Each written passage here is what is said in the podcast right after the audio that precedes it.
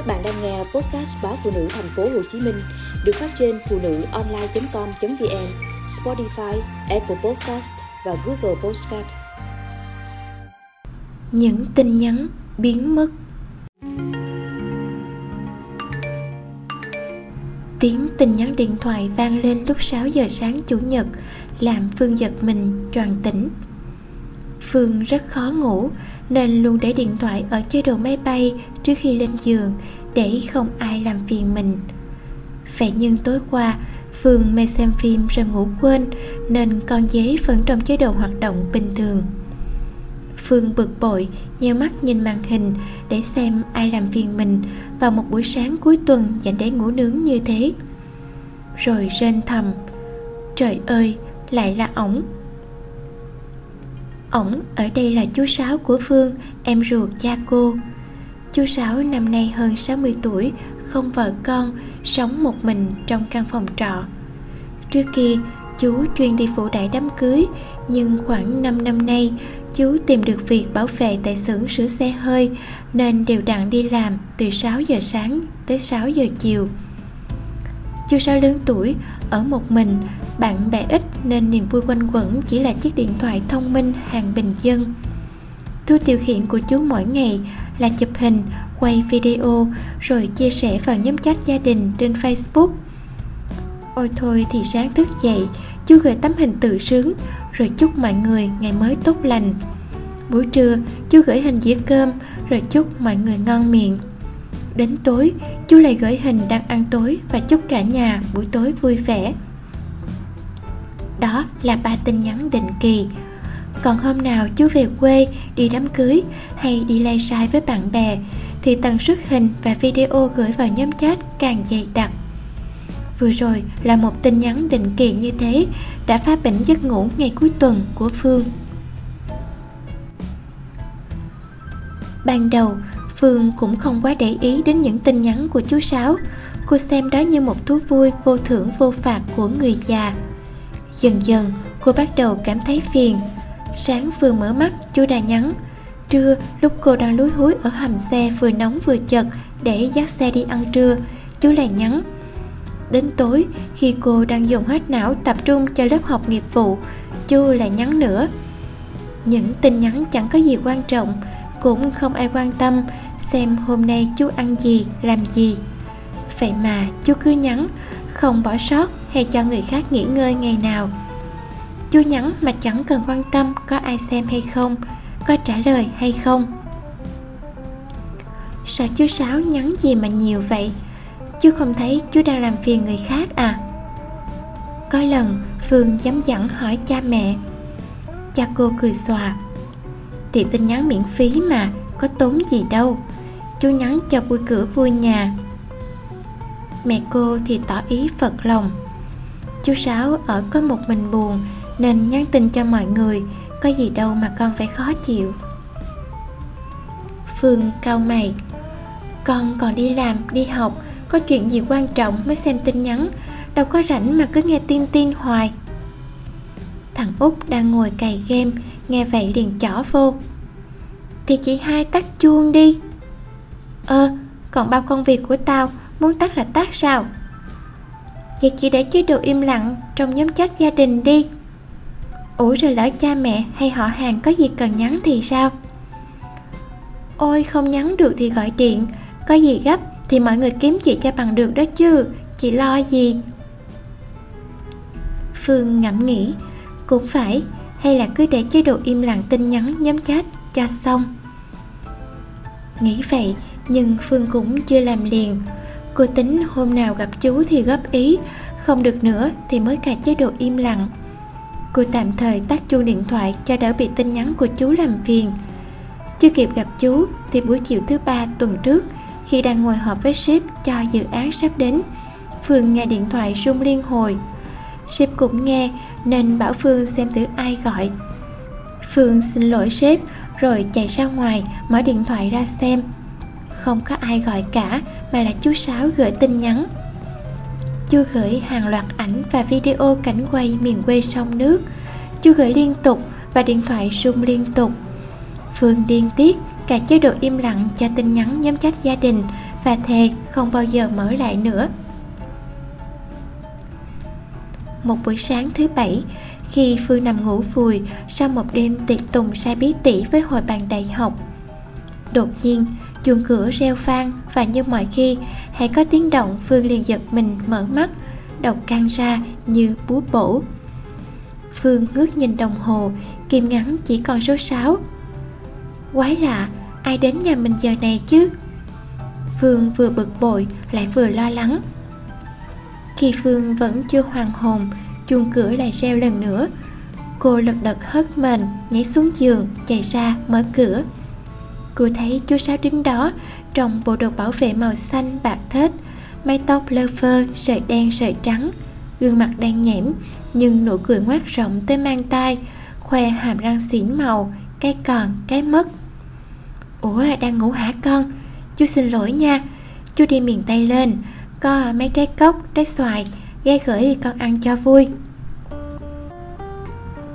Không đợi phương trả lời, chú sáu lách mình qua khe cửa, bước vô nhà. Chú đặt bọc trái cây lên bàn, rồi đi một vòng ngắm nghía khắp nơi. Chú mở tủ lạnh, lấy ra bình nước, rót vô ly, rồi uống ừng ực. Dùng mu bàn tay quệt miệng, chú cười khà, sảng khoái. Công nhận con giỏi ghê phương, còn nhỏ mà mua được nhà ở sài gòn rồi. Căn nhà coi được ghê á rộng rãi mà lại sạch sẽ hơn nhà trọ của chú nhiều. Chưa hết, chú còn mở tủ chén lấy ra cái dĩa, đặt vô đó mấy trái cốc, trái xoài nải chuối cau vừa mang tới. Chú bày ra ngắm nghía, rồi để ngay ngắn trên bàn, giọng sang sảng. Chú biết con mê chuối cau nên đem qua cho con nè. Trái cây vườn, không thuốc gì hết, ăn bổ lắm nha con. Nói xong, chú tiếp tục đi quanh nhà, ngắm nghía suốt cả quá trình đó, phương cứ đứng chôn chân ở cạnh cửa ra vào. Ngắm nghía đã đời, chú xoa xoa hai tay, vẽ hài lòng, rồi quay ra cửa đi về. Trước khi đi, còn vỗ vỗ lên vai phương. Thôi chú về nha, con nhớ ăn trái cây sớm, không thôi nó hư, mạnh giỏi nha con. Chú quay đi, phương đóng sập cửa lại. Nghĩ tới giấc ngủ ngon lành vừa bị phá hoại, cô gầm lên rồi phi ngay vô giường úp gối lên mặt với niềm hy vọng mong manh rằng sẽ lôi kéo giấc ngủ quay trở lại trước khi đến giờ học ngoại ngữ vào lúc 9 giờ sáng. Hôm nay là đám dỗ bà nội. Từ sớm, họ hàng đã tụ tập đông đủ ở nhà cha mẹ Phương. Người dọn dẹp, người sắp trái cây, người mổ gà vịt, không khí trộn rộn y như ngày Tết. Phương đã về nhà từ tối qua. Sáng nay, cô cũng dậy sớm quay quần cùng mọi người. Có ai đó lên tiếng nhắc Ủa thằng Sáu có về không? Giờ này sao còn chưa thấy nó nữa? Phương rên thầm trong bụng. Những tin nhắn làm phiền suốt ngày Và buổi sáng bị phá giấc ngủ cách đây vài tuần Vẫn còn khiến cô ngán ngẩm. Như chẳng hiểu cho nỗi lòng của Phương Cha cô hào hứng nói Về chứ Chắc nó đang trên đường về Đám dỗ má làm sao thiếu nó được? Cả nhà vui vẻ cười xòa, Chỉ riêng Phương mặt mày quạo đeo. Từ đầu ngõ, giọng chú sáu đã vọng vào, chào người này, thăm hỏi người kia. Chú sách lủng lẳng ký heo quay, vài ổ bánh mì. Em đem về cúng má, nè anh ba. Chú vừa nói vừa đưa cho ba phương. Chú nói đến đâu, cả nhà cười đến đó.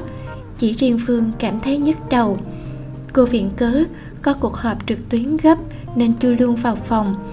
Tới khi mẹ vào gọi ra cúng nội rồi ăn trưa, cô mới uể oải bước ra. Bữa dỗ cây nhà lá vườn rơm rã tiếng nói cười, làm phương cũng vui lây. Cô tạm quên đi nỗi khó chịu với chú sáu mà vui vẻ ăn uống cùng ly cùng mọi người. Đột nhiên, anh tâm còn chú tư nhắc đến chuyện chú sáu hay nhắn tin suốt ngày và cười ha hả. Trời ơi, ổng nhắn gì mà muốn cháy máy.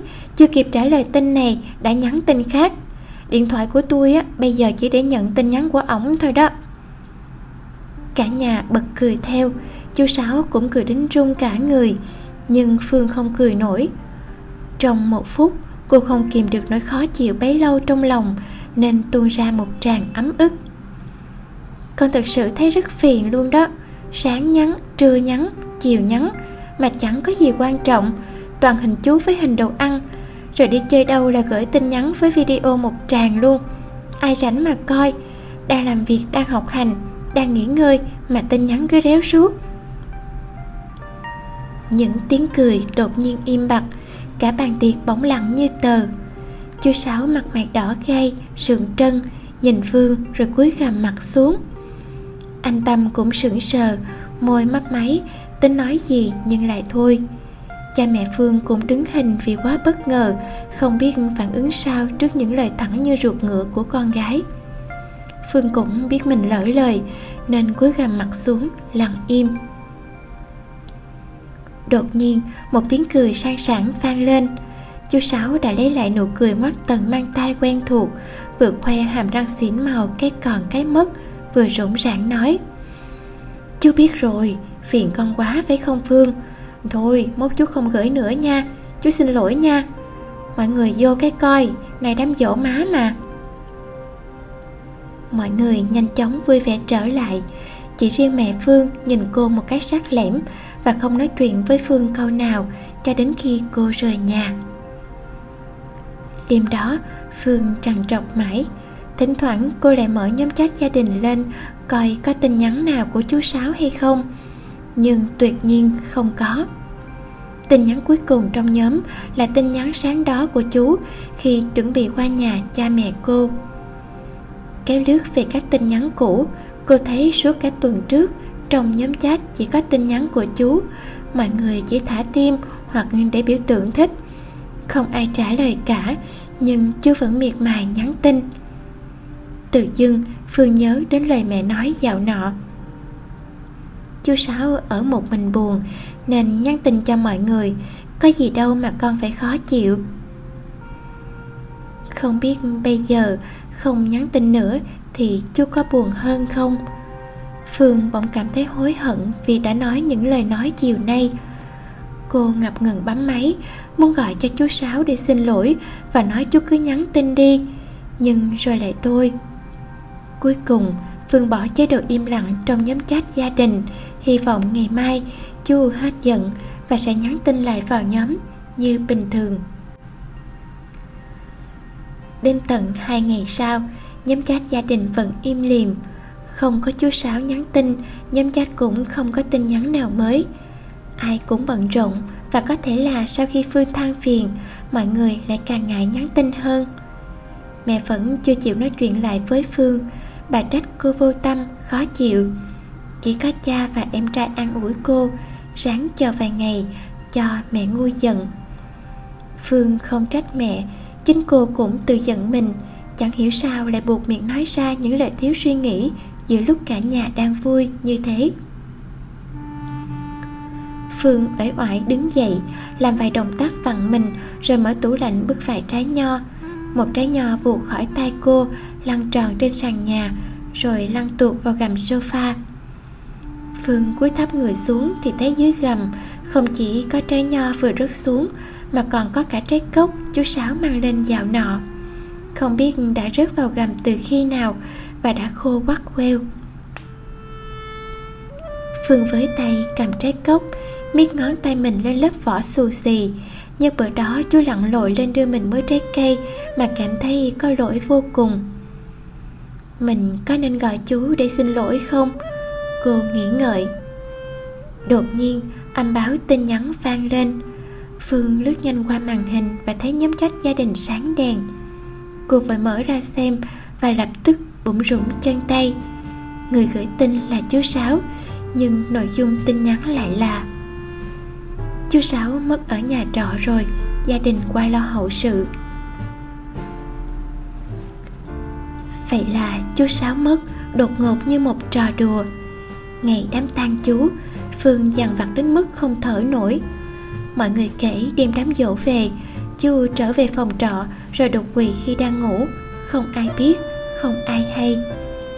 Tận ba ngày sau, người cùng xóm trọ mới phát hiện, chỗ chú làm việc không thấy chú đi làm, gọi điện chú không bắt máy, muốn liên lạc người nhà nhưng không biết ai để hỏi. Còn gia đình không thấy chú nhắn vào nhóm chat, cứ nghĩ rằng do chú giận phương nên cũng không thắc mắc. Vậy là chú ra đi một mình, cô độc. Nếu không có những lời nói hôm đó của phương, hẳn là mọi người đã thấy lạ. Đã đi tìm chú sớm hơn thì biết đâu đã cứu được chú rồi.